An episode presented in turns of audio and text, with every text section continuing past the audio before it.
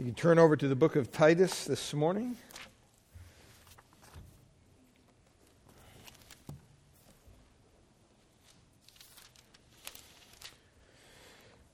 Titus chapter three.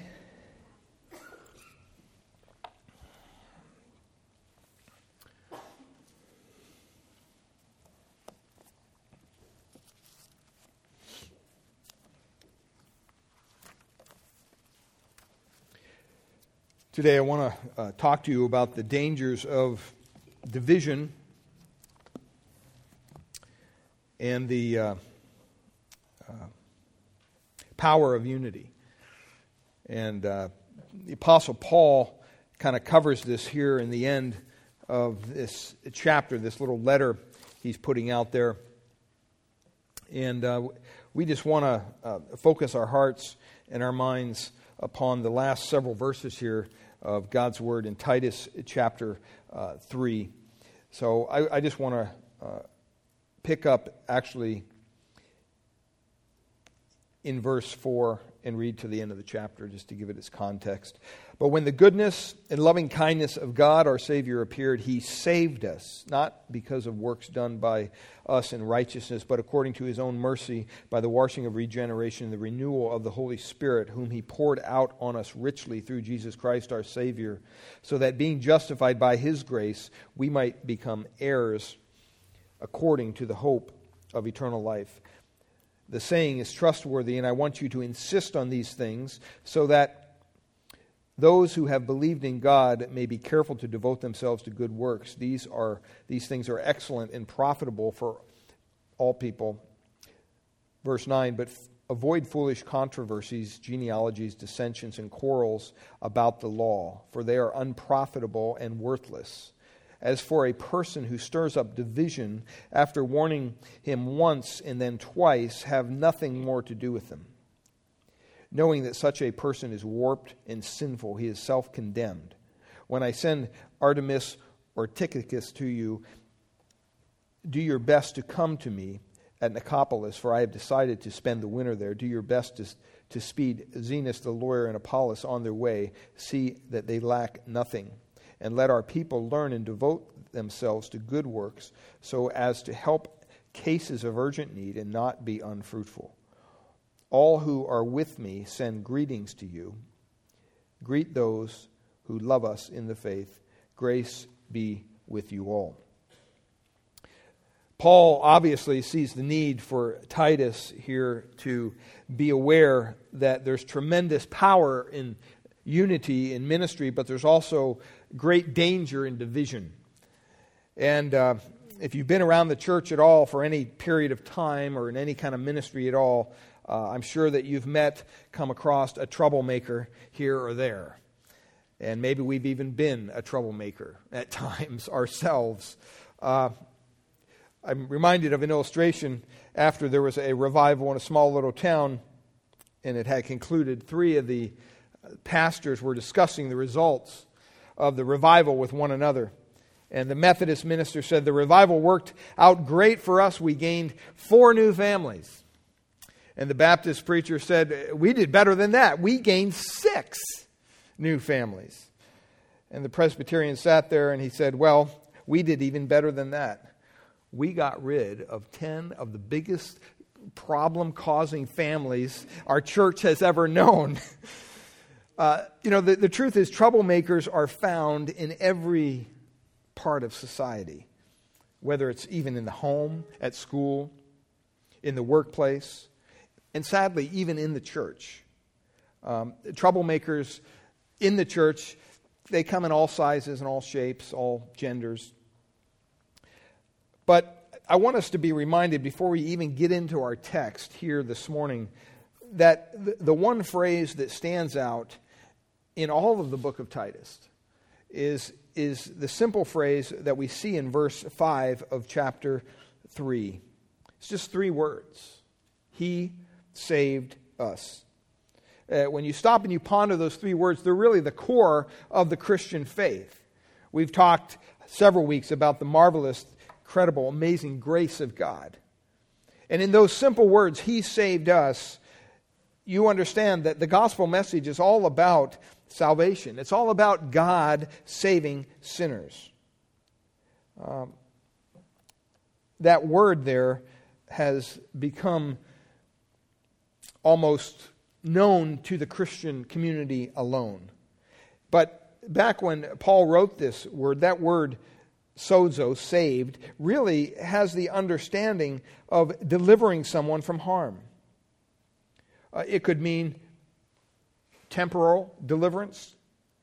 It was sometimes used in rescuing those from danger.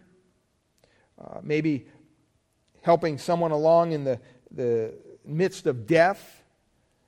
Uh, in Matthew, the gospel, he uses it a number of times, and he uses it in, in ways that you're saving somebody, somebody temporarily, not necessarily eternally. Um, in Matthew chapter eight, verse twenty-five, when the disciples were caught up in the storm, remember, on the Sea of Galilee, and uh, they said, uh, save us, Lord, for we're perishing. That's the word. Uh, avoid that storm. Help us be delivered from that storm. So it really has the understanding of delivering someone from grave danger. And when you stop and you think about how important it is that we are delivered from grave danger, we have to understand our own situation before a holy God. Um, we looked last week at verse three, and it says there, we ourselves were once foolish, disobedient, led astray, slaves to various passions and pleasures, passing our days in malice and envy, hating, hated by others and hating one another. Those terms basically can be added to the list that we find throughout Scripture that describes us, lest you think maybe here today that you're a good person, that somehow you don't measure up to this list, that you're, you're better than that. Um, throughout the Word of God, we're told that the human nature that man, in Romans chapter one, describes, Paul describes man as a fallen being, as being a victim of lust of the heart in, in impurity. He describes him giving his body over to that which would be dishonor, dishonoring. He says that he exchanges the truth of God for a lie in Romans. And he worships and serves the creature rather than the Creator. We see that today. He's giving over to degra- degraded passions, such as women exchanging the natural function for that which is unnatural, such as men b- burning in desire toward one another, men with men committing indecent acts, receiving their own persons the due penalty of their error. He describes the human depravity as having a reprobate or depraved mind, being filled with all unrighteousness, wickedness, greed, envy, evil, murder, strife, deceit, malice, goss, gossip, slander, haters of God, insolent, arrogant, boast, boastful, inventors of evil, even disobedient to parents. He, he clearly points out that we are depraved, that we are fallen, that we don't have any understanding, that we're untrustworthy, that we're unloving, that we're even unmerciful. And even though he knows the ordinance of God and knows that those who practice such things are worthy of death, he not only does them, but the Word of God says there are some who give hearty approval to the rest who do them as well. They cheer them on. Even the Apostle Paul once again writes in First Corinthians chapter six that the fallen man is described and made up of fornicators, idolaters, adulterers, effeminate, homosexuals, thieves, covetous, drunkards, revilers, and swindlers. Swindlers. Over in Galatians chapter five, he describes human fallenness as engaging itself in immorality, impurity, sensuality, idolatry, sorcery, enmity, strife, jealousy, outbursts of anger, disputes, dissensions, factions, envying, drunkenness, carousing, and the things like that. And even in Ephesians, he gives the descriptions that we're futile in our minds. We're darkened in our understanding. We're excluded from the life of God. We're ignorant, hard of heart, callous, sensual, practicing every kind of impurity with greediness. I mean, when you stop and think about it, we're very not, we're not very good people. We're just not. Even in Ephesians two, he says that they walk according to the course of this world, according to the prince of the power of the air, the spirit now working in the sons of disobedience. They are driven by lusts of their flesh, the desire of the flesh and the mind, and that by nature are children of wrath. See, that's human depravity at its core. That's a description of man before he is saved, before he is rescued by God. And so, if you were to go to a doctor and he were to diagnose you with a disease, hopefully he could prescribe something to help you with your disease. Well, God has seen that we have been diagnosed with a disease, and the disease causes eternal separation from God unless it's dealt with. Romans one eighteen says, "For the wrath of God is revealed from heaven against all ungodliness." And what I just read you describes all ungodliness. And it describes the human depravity of the human heart. And in Romans six twenty-three, we're told the wages of sin is what? It's death.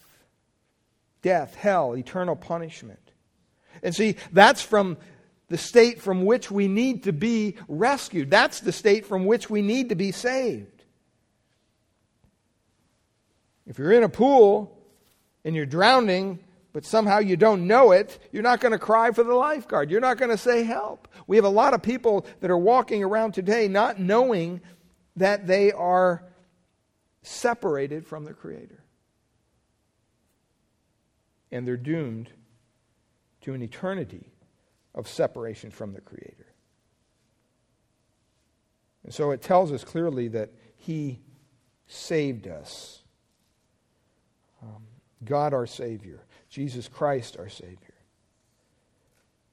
And when you stop and you think about that message that Paul wants Titus to understand, Titus is living in a pagan society. Some of these pagans are coming to Christ, and, and Paul's instruction to him is, say, hey, remember, don't forget from which you've come. Remember that you too are called to live lives full of good deeds before the Lord. That's what we just read. At the end there, he kind of touches on that. Don't, don't miss the mark. Don't think it's just about being religious. That's not the calling that God has upon our, our lives. God wants us to know that there's more to simply being religious. There's more to coming to church. What does your life look like outside these four walls during the rest of the week? Are people looking at you and saying, wow, there's something different about this person? Or are they shaking their head saying, well, that, that person says they go to church. Can you believe they go to church? Look at the way they practice business. Look at the way their work ethic is, is not very good. Look at the way they cheat their employer or whatever it might be. And so Paul, in this short little book, kind of prepares us and focuses on something that is, is rather uh, important, that being relationships. He wants us to understand that, you know what, it boils down to basically in chapter two, verse ten, the purpose of believers living is to show all good faith so that they may adorn the doctrines of God and Savior in every respect. So as believers, we're to have good works in our lives so that we are walking testimonies of God's grace. We're to live in a way that the Word of God is not dishonored, that Christ is not dishonored.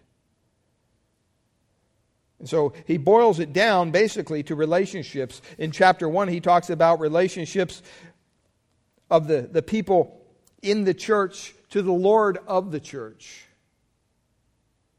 And he talked about, his way as far as review, he talked about in chapter one the idea that, you know what, you, you need to have godly leadership, unlike the false teachers who have no leadership, the false teachers who surrounded their little church here in Crete. But it needs to be focused on the relationship to the Lord. It needs to be modeled. It needs to be exemplified in the leadership of the church. And then chapter two, he kind of just reiterates, and he says it's also about leadership or about relationships among believers. That's very important. What do our relationships look like among believers within the church? In chapter three, he talks about that relationship between believers and that unregenerate, that pagan society in which we live.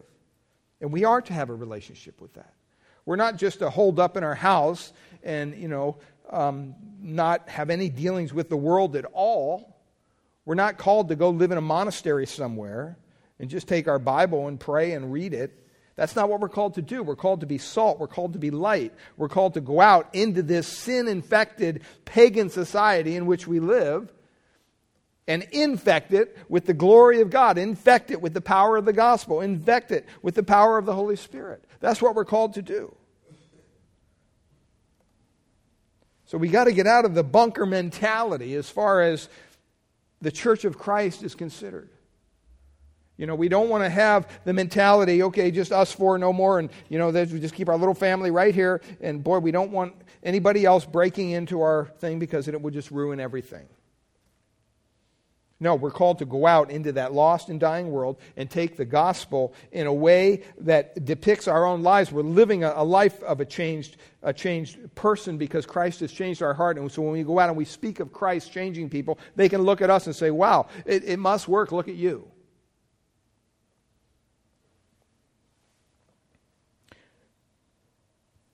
But church leaders must deal with divisive people. Church leaders must deal with problem people. And, and that's where he says, avoid foolish controversies, genealogies, dissensions, and quarrels about the law, for they are unprofitable and worthless. The first point here is, you know what? What are we going to do with the false teachers? I know we went over this a lot before in this, this book. But you can see how important it is. He even brings it up at the end of the letter once again. The idea that, you know, someone who is a, a false teacher needs to be addressed. We can't just sit by and allow false teaching to just go on throughout the church. And so he says here, avoid foolish controversies, genealogies, dissensions. All these things, you see, beloved, are things that really, uh, unfortunately, people get sidetracked on. People get kind of off, off the main message. And these are, are people who uh, want us to believe that focusing not on the main message is a good thing. And they want us to get focused on things like foolish controversies. It means unprofitable. It means you're not going to benefit anything there from it, from what he's saying. That's not going to help us. Avoid those kind of things. Avoid genealogies. Avoid dissensions, quarrels about the law. See, back then they, they had a, a major misunderstanding of, of what the law even was. Because Israel had taken the law of God and they, they kind of polluted it. They turned it into something that God never intended it to be. And they used it to browbeat the people with. But that's not what God desires. That's not what God uh, wants from us. And so he says there very clearly, once again, there's people within the church who are, are going to bring up, stir up stuff, controversies, genealogies, dissensions, quarrels about the law. And what's he say? He says they're unprofitable. They're worthless. Now, some people, unfortunately, take that and say, see, that's why we shouldn't teach doctrine, because doctrine is, is quarrelsome. Doctrine is divisive. Well, that's not what he's saying. These people come in the church with the intent of, of sharing these foolish controversies. They're always looking for a way to kind of push their, their agenda. And he's saying they're unprofitable. It's worthless to spend time there.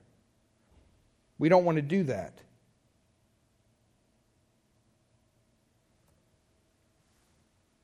And then he talks about not just the the the, the, the false teacher or the deceitful teachers. But he also talks there in verse ten. He says, as for a person who stirs up division. So there's a divisive person as well. Not just somebody who's sharing false doctrine or false teaching, but there's also somebody who is, is called divisive. One translation calls them factious. As for a person who stirs up division, that's what that means. They consciously stir up division. And it says, after warning them once and then twice, have nothing more to do with them. Nothing at all. And I think it's important to us that we understand that when God clearly points out here that there are people who are able to somehow come into the church and be divisive, we have to be weary of those people.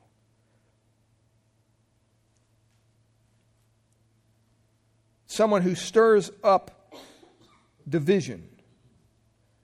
Uh, someone who kind of wants their own agenda. Uh, they, they don't want to listen to truth. They don't, they don't care about truth. They just have what they believe, and maybe it's an opinion kind of a thing. May not even be a doctrinal issue. And, and they just they just cause all, all sorts of, of problems. And it has the idea that they're stirring it up. So maybe the, the division is not there, but they're trying to make it happen. That's their goal. And it's very serious when you, you come into the body of Christ and you speak of the unity of the body of Christ, and you have someone within that body who is unwilling to, to yield to maybe the teachers or whoever it might be, or yield ultimately to the Word of God and say, well, I don't care what that says. I'm going to believe what I'm going to believe. And I'm going to tell other people that I don't believe that, and I'm going to make sure they tell other people. And you can see it spreads like almost like a cancer. It just starts spreading. And they're stirring it up. Do you ever make chocolate milk? You know, you can either get the liquid or you can get the powder. And there's nothing worse than having a glass of chocolate milk that's not stirred correctly. You know, you get to the end, and there's a big chunk of powder down there, and, and then the you know it kind of breaks through, and it's even dry on the inside. Um, or even when you have the liquid, you know, it's not stirred properly, and at the end, it's just all the chocolate syrup. Um, you know, you gotta you gotta stir that stuff up, and you gotta do it aggressively. And see, here's the idea, but it's on a negative side. It's saying this person comes in and they, they want to stir people up, but not in a good way. You know, you can stir people up in a good way, right? I mean, you can edify people, you can kind of exhort people, you can get them kind of rallied. That's what a coach does with a team. You know, they get them around something. They, oh, we're going to go, let's go, let's go, you know, halftime. And they go out and, and then they win the game the second half or something uh, because they're, they're stirred up. They, he said something that, that got them going. That's a, that's a positive way. But this is really a, a negative way to use that. And so you can kind of see their, their motivation here is not, is not right. It says, after warning him once and then twice, have nothing more to do with him. And you might say, wow, that sounds kind of harsh. You, you warn him once, you warn him twice, and you have nothing else to do with them? Are you serious? That's how serious this is. It's not something to just to kind of, well, you know, that, just let them say whatever they want to say, and, and just turn your eye, don't, don't, you know, pay any attention to them. No, it, it doesn't say that. It says, if you find a divisive person, if you find someone who's stirring up division within the body of Christ, first of all, you warn them once, and then you warn them twice, and then you have nothing to do with them. Where does that come out of? What is he teaching here? He's basically going back to Matthew, right? And he's saying, hey, this is how you deal with somebody who needs discipline in the church. And the reason is you need to discipline this person is because they're in sin. See, this isn't somebody who has an innocent kind of view on, you know, maybe maybe they have a different view than uh, uh, the church does on um, whatever. It could be gifts. It could be uh, end time, you know, eschatology. And, you know, you agree to disagree. We're not talking about that kind of person.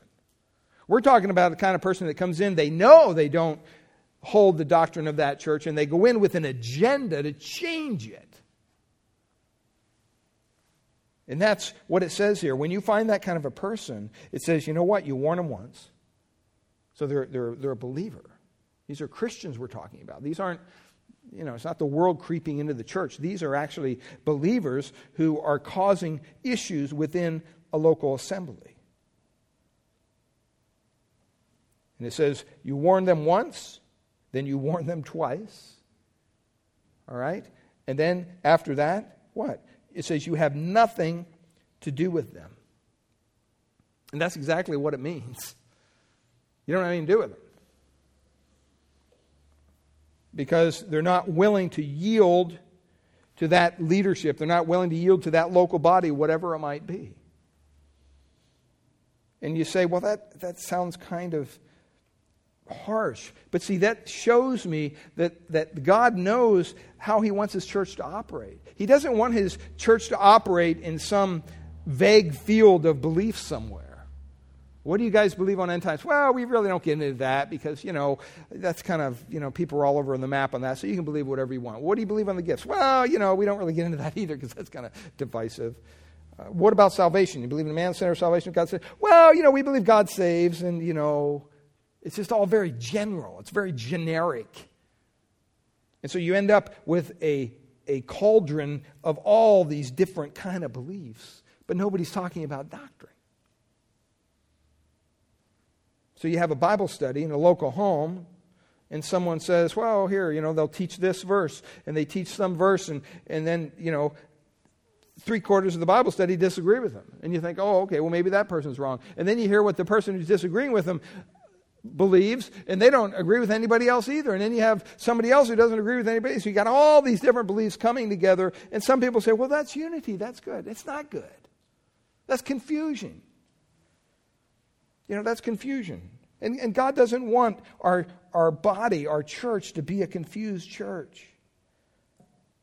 I would rather teach authoritatively on certain doctrines, honestly believing that's what the Word of God says, and maybe in the end be wrong, than to sit here and say, well, you know, I don't know.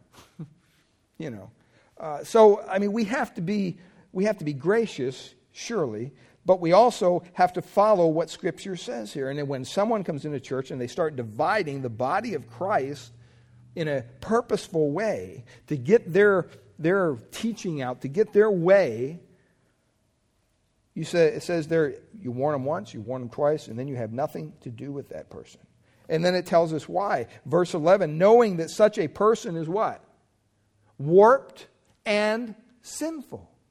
See, this isn't a misunderstanding on some doctrine. This is a sin that this person is participating in. And it says he's self-condemned. So when you have nothing to do with them, basically you're stepping away saying, you know what, if you're not going to play by, you know, what we've asked you to do here, uh, then, you know, you're not going to play at all. We're not going to play with you. And basically that alone, the goal is so that person can see, wow, why won't anybody have anything to do with me? Maybe I need to change my attitude. Maybe I need to change my teaching. Maybe I need to, to realize that maybe I shouldn't be doing this in this church. And the goal is restorative. It's always restorative.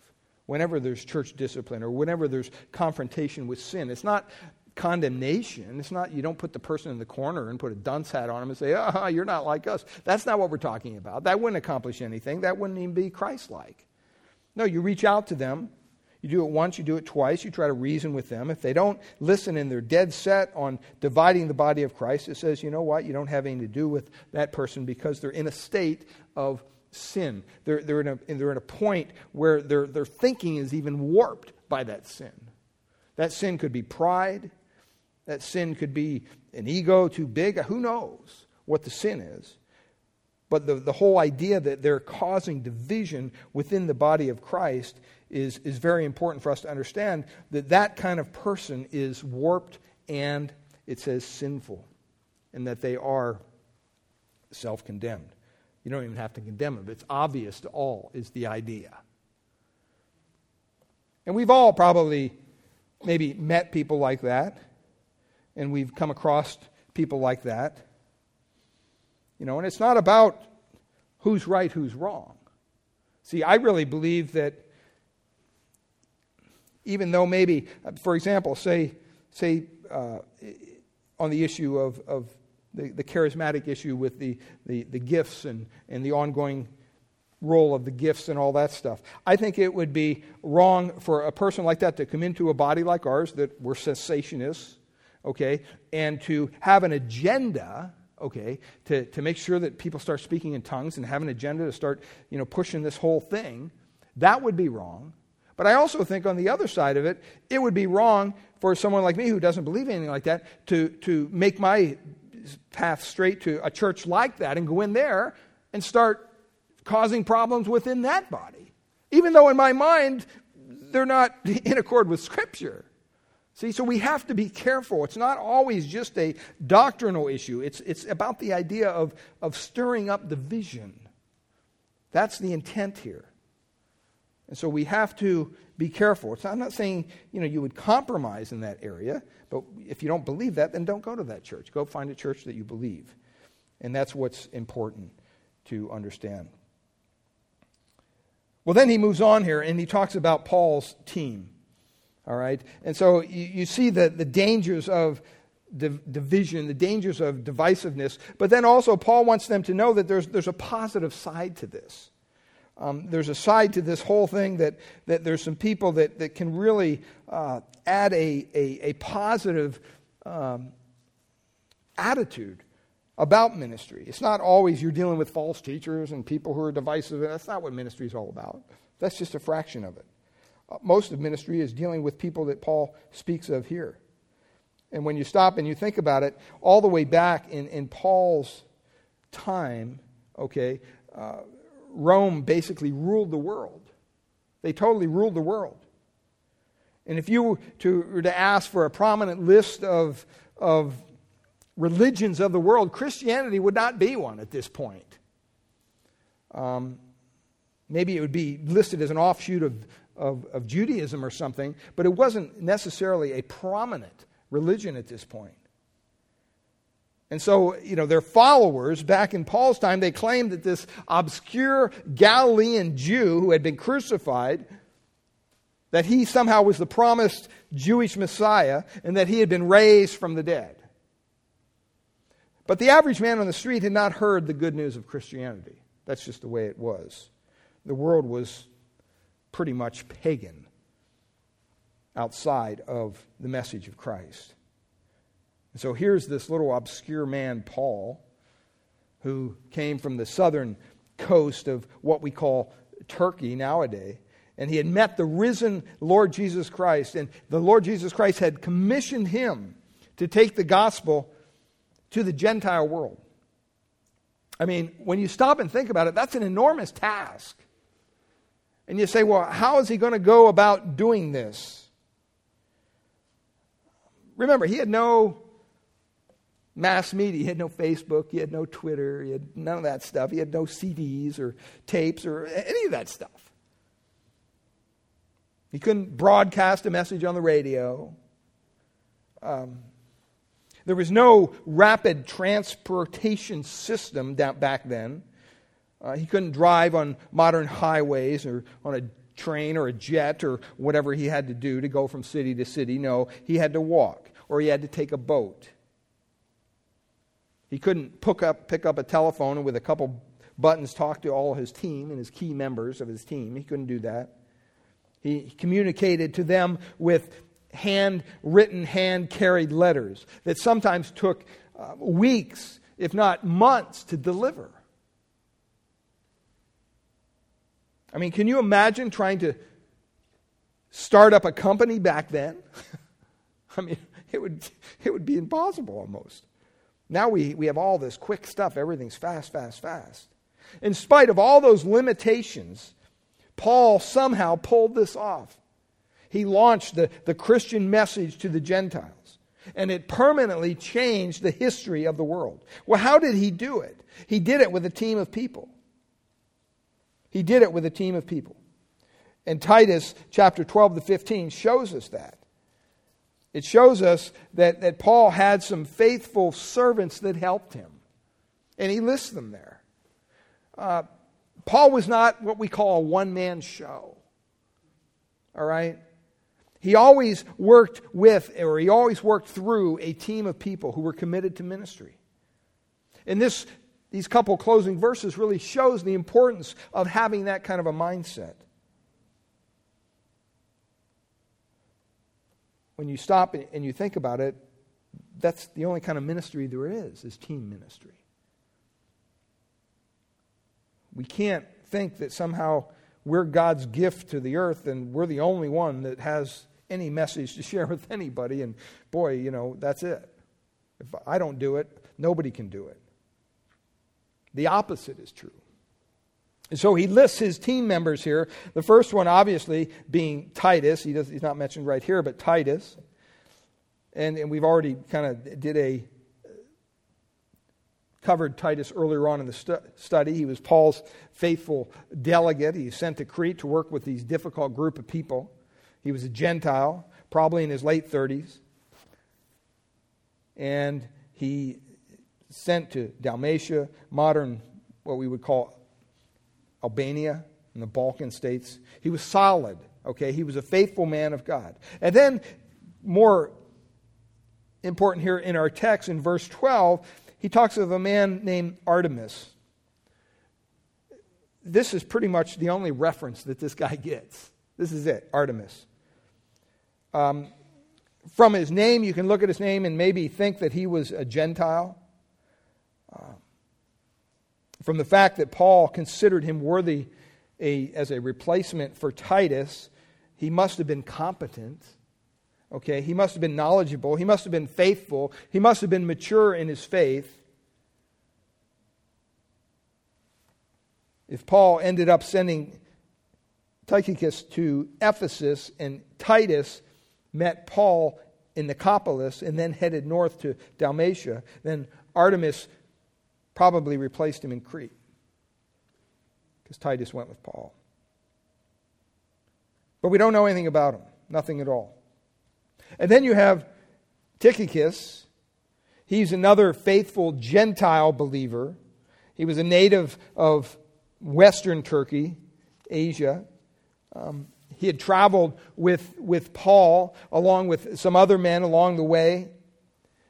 And at the close of, of Paul's third missionary journey in Acts chapter twenty, verse four, um, later he was with, with Paul during his, his first Roman imprisonment. Paul sent the, the, the letters to the Ephesians, to the Colossians, and he sent those letters with this man. And he told those churches about Paul's circumstances. Uh, look at Ephesians chapter six.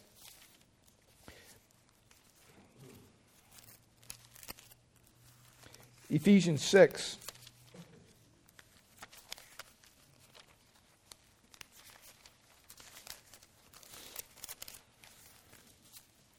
Verse twenty-one.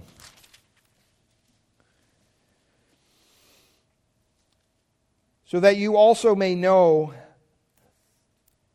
how, how I am and what I am doing, Tychicus, the, the beloved brother and faithful minister in the Lord, will tell you everything.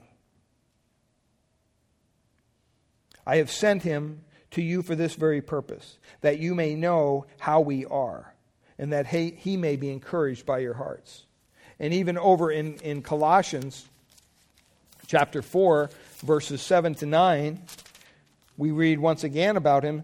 Tychicus will tell you all about my activities. He is a beloved brother and faithful ministry and fellow servant in the Lord. I have sent him to you for this very purpose, that you may know how we are and that he may encourage your hearts. And with him, Onesimus, our faithful and beloved brother, who is one of you. They will tell you of everything that has taken place. And later, even Paul sent him to Ephesus to relieve Timothy, so that maybe Timothy could join Paul in Rome before his execution. We don't know. But Paul here calls This, this fellow servant, a beloved brother, a faithful servant, a fellow bond servant in the Lord. Uh, the idea here, beloved, he was a valuable team player. See, it wasn't just all about Paul all the time. Even though Paul was a very gifted individual, he realized he needed people around him like Titus, like Tychicus, like Artemas. And then the fourth guy mentioned here, he says in, in verse uh, twelve that he was going to set out and he wanted uh, Tychicus to come to you um, at Nicopolis, for I've decided to spend the winter there. Remember, Paul's not in prison yet. He's able to travel around still. Verse thirteen, he says, do your best to speed Zenas the lawyer. This is the only reference to this guy in the Bible.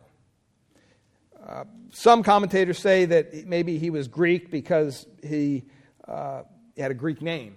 So maybe he was Gentile. But that's not always uh, the case. Um, he had uh, asked Titus to help supply his needs, and that m- may mean that he was a, a Jewish, Jewish expert in the, the Mosaic law. We don't know. In any case, he had this long career, long enough to accompany Apollos on this trip. And these two men probably carried this epistle, the epistle of Titus, to Crete. They probably hand-delivered it themselves. And so, obviously, Zenas was a godly man, and he was a lawyer, which is kind of interesting. If you're a lawyer here today, sorry about that, but he was a lawyer, and he was a godly man. Paul wouldn't have used him. And then he mentions Apollos, another member of his team. He says, see that they lack nothing. Apollos was a Jew from Alexandria in northern Egypt. He was known as an eloquent orator. Uh, he was mighty in the Scriptures, the Word of God says. He was fervent in spirit. Um, he came to uh, Ephesus, where Paul's teammates, Priscilla and Aquila, took him aside and taught him in the way of God more accurately. And the fact that he even listened to them points out that, I mean, as a gifted man, he was a humble man as well. He was teachable. And that's very important to understand. He had a teachable heart. Uh, and later on, he had a, a very powerful ministry even in Corinth. Remember, they say, you know, some follow Paul, some follow Apollos. All right? And so this man was, was very well known for his eloquence, but he was also known to be teachable. And you don't find that very often. A lot of times you, you find people that are very, very, very gifted, and you try to tell them anything, and it's like, who are you? You know, you talking to me? You know, uh, that's the kind of attitude you get from them. And that's sad. Um, you know, we need to be teachable. We need to have that understanding that, you know what, we do what we do only because God equips us to do it, and God empowers us to do it. We don't do what we do because of some innate ability in and of ourselves apart from God. Hopefully that's not the case. And then he even mentions some other folks here, our people. He mentions uh, all those who are with me. There was other Christians there in Crete, all the believers who go unnamed. Um, and he even concludes there and he says, uh, those who love us in the faith. All right? Uh, it's very, very important. But I just want to close with this because I think it's so important that we understand Paul's mentality when it comes to ministry. That he wasn't a lone ranger. He desired to work with, with men and women in ministry. And these are basic team principles, uh, you know, that we can apply. And there's at least ten here. Quickly, we can go over them. First of all, every member of the team is responsible to engage in good deeds when it comes to the Christian faith. And that's what he says there uh, over and over again. In verse sixteen of chapter one, Paul denounces the false teachers, and he denounces them because they were detestable and disobedient, and it says worthless of any good deed. And then in chapter two, verse seven, he says to Titus, you be a good example in good deeds. In verse fourteen, he says that Christ gave himself for us to redeem us from every lawless deed and to purify for himself a people of his own possession, zealous for good deeds. In chapter three, verse one, he tells Titus to remind the believers to be ready for every good deed. In verse five, he clarifies that God just didn't save us to sit around and do nothing, but he saved us on the basis um, to, to do these good deeds. In verse eight of chapter three, he says, those who have believed God will be careful to engage in good deeds. In other words, you're to give thought to take the lead in good deeds in your Christian life. Don't just sit back in the armchairs of grace and say, well, you know, whatever happens, happens. No, we should be engaged. We should be responsible. Understand our responsible that our responsibility that we should be engaged in good deeds. Not that those good deeds save us. That's not what we're saying. But we're saying if we're changed, if we're transformed in Christ, we should be full of good deeds. God should be doing a work in us. Secondly, we're interdependent as the body of Christ, right? We all depend on one another. We can't just operate on our own. We can't just run off in left field and, eh, I'm going to do, God's calling me to do this. No, Paul was an extremely gifted man. He needed others, though. It wasn't just a one-way street.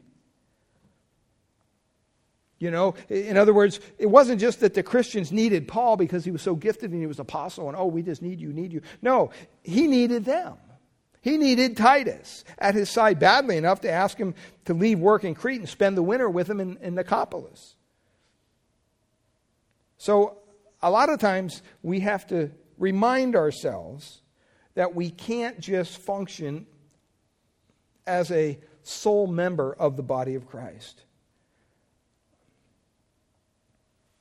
If you cut your finger and you don't treat it the way you should treat it, what could happen? It could get infected. If you still don't treat it, it could turn into gangrene. If you still don't treat it, you could lose a finger. You could lose a couple fingers. You could lose your hand. You could lose your arm. It could kill you all over a cut. Because the body functions together. Everything is tied together. That's the same way the body of Christ is. Nobody is to function inter- in interdependent independence of anyone else. We have the interdependency among us as believers. Thirdly, we must involve others in ministry and then trust them to do it. Sometimes that's not easy to do, but it's important. Uh, D L Moody used to joke that the best committee consists of three members where one is sick and the other one can't attend the meeting. You know, in our church, we don't really have committees. Um, they used to, and they were kind of uh, places of power. And you know, I'm chairman of this committee, chairman of that committee, and we have the idea that, you know what, we want ministry teams. We want people to come together around a common cause and work together to do something for the cause of Christ. And obviously, that ministry team would have a leader. But I think just the idea that it, it breaks away from the idea of mentality of committee this, committee that. Uh, it, it speaks to the very nature of, of the, the direction and the, the, the momentum we want to build. We don't want it tied up by some committee somewhere. Um, ministry team is a much better phrase. And so it says there that you have to allow them to do it. You know, to, when you... When you enlist people into ministry and you entrust with them the ability to do something, what's going to happen? Sooner or later, they're going to drop the ball, right? Sooner or later, usually early on, they're going to do something that's just not right. No, it's wrong. I remember in, in uh, youth ministry one time, I entrusted something to, to one of the kids, and uh, very... gifted artist, and I say, hey, you know, you come up with the the theme for this this series we're teaching the kids. Oh, okay, all right, you know. And I thought, you know, I'm just going to let him do it. And uh, you know, I looked at some of his stuff, very gifted thing, but I'll tell you, man, he came out with the weird. It was this weird illustration. I mean, it was, I couldn't even use it. It was just so weird. And you know, I thought, you know, I had to make a call. I thought, well, do we use this or not? And it was good for him to learn too, so I pulled a couple of kids aside and said, hey, you know, so-and-so came up with this for the, the camp that we're going to go to. What do you think, you know? And, uh, you know, they looked at it, and, and being his uh, peers, you know, they laughed at it. You know, they're they're almost cruel to him, but he needed to understand that, wait, this is, you kind of got off the, the beaten track here. So you, you have to entrust things with people, and you trust them to do it, but don't be afraid to step in and say, hey, wait a minute, this isn't really going the way I want it to go. Here's what I had in mind, or here's, maybe you need to rethink this or rethink that, rather than just let them totally fail on themselves. Also, you must promote others' ministries. You know, often in, in Paul's letters, he promoted the ministries of others constantly. And I think that that's so important. You know, we're not the only church on the block, beloved. And sometimes we have to get out of that mindset and realize, hey, there's other churches out there that are teaching the Word of God that are doing wonderful things for the cause of Christ. And sometimes we need to get behind them, pray for them, and even participate at times. Fifthly, every team needs godly leadership. And Paul was the example of godly leadership. Uh, and he followed Christ himself. So when you stop and you think about the local church, on the church level, leadership should be shared among a plurality of elders. We've gone through that. But it's inevitable that on every leadership team, there has to be a leader among the leaders. And we see that within our small fellowship, even though it's small. You know, whether it's the nursery or whether it's the fellowship time or whether it's, you know, the women's ministry, whatever. I mean, people step up and they, they take hold of it and they run with it. And it's something that's near and dear to their heart. We shouldn't have to talk people into serving Christ. Um, sixthly, a team leader must be a servant leader. In other words, just because you're part of a ministry team, it doesn't mean that you just sit around and bark, you know, directives at people. Uh, that's not what a leader does. A leader, first of all, is called a servant. We need to be a servant, and we need to serve the body of Christ. A team, seventhly, needs to spend time together to function well. This is so important, and sometimes we forget this, that if we don't function together well as a team, probably we're not spending time together. And that goes from, from any ministry. And, and a lot of times the problem is, is we're plugged into three or four different ministries. So we're spreading ourselves so thin that we can't spend time with everybody. But see, if, if you can't spend time with those that you minister with, it's, it's going to affect it in a negative way somehow. A team leader also needs to instill, obviously, some form of vision. That's that's what Paul basically does here. Paul was letting the believers in Crete know, hey, you know what? You're not alone. He wanted them to know that there's other Christians here. Um, he wanted them to, to, to, to understand that they're not on an island all by themselves, literally. Also, you have to be a model living by faith. God works through our faith. All right? There's no area that requires more faith than that of, of ministry when you're plugged into ministry. And Paul, over and over again, kind of points that out, and he leads in that way. But the last thing I see here, and I see it right at the very last verse, it says, all who are with me send greetings to you. Greet those who love us in the faith. And then he says this, grace be with you all. And I think the reason he says that is simply because, you know what, without the grace of God, none of this can be accomplished. None of this will be accomplished at all. We can't do anything if it's not for the grace of God. And so a team leader needs to promote and live by the grace of God. Um, the Greek text literally reads right here, it says, the grace be with you all. The grace. That abundant, sustaining, all-sufficient grace of our Lord Jesus Christ. See, it was that grace that reached down to that angry Saul who was persecuting the church on the road to Damascus.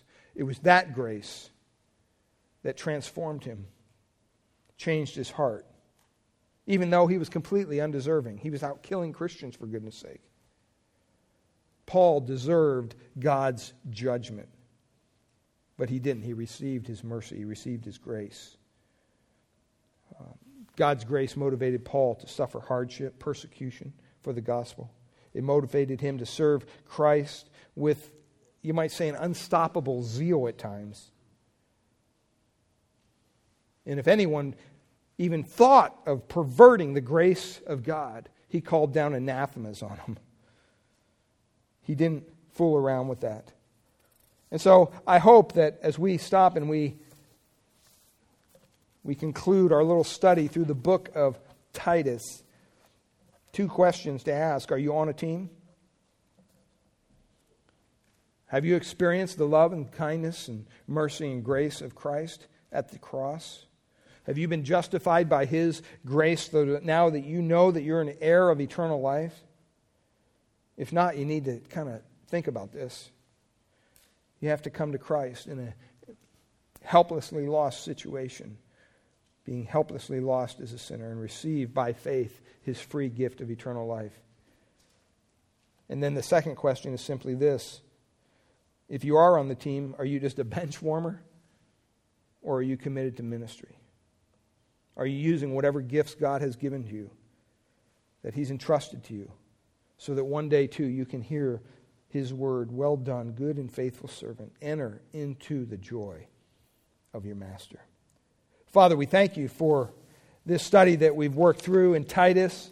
And Lord, we, we thank You that it really highlights the grace of God, the grace of God in salvation, the grace of God in saving, the grace of God in, in, in service to You. And Lord, I pray that we would um, walk away from our, our several weeks here in this book with something to hold on to, Your truth. And Lord, I ask that if there's someone here who's not sure if they're on that team, if they're if they haven't crossed that line of faith, given their heart, their life to Christ, chosen to follow Him instead of their own agenda, Lord, it's never too late. And Father, I pray that You would draw them to Yourself, that You would give them the desire that maybe they don't even have, that You would give them the understanding, help their unbelief, Lord. We ask this, Lord, that You would cause them to repent of their sin and turn to You for salvation. And for us, Lord, who are saved, I pray that we would have a renewed mentality when it comes to this lost and dying world in which we live, that, Father, that we would not lose hope in the power of the glorious gospel of Christ, that we wouldn't lose hope in the fact that You still transform, You save, You change people's hearts, and You do it by Your sovereign, gracious hand. And yet, somehow You've woven us into the mix to take the message that performs that change to a lost and dying world. And I pray that we wouldn't forget our duty as believers to share with those around You, around us, who have yet to hear the gospel of Christ. Father, we thank You and we praise You in Jesus' precious name. Amen.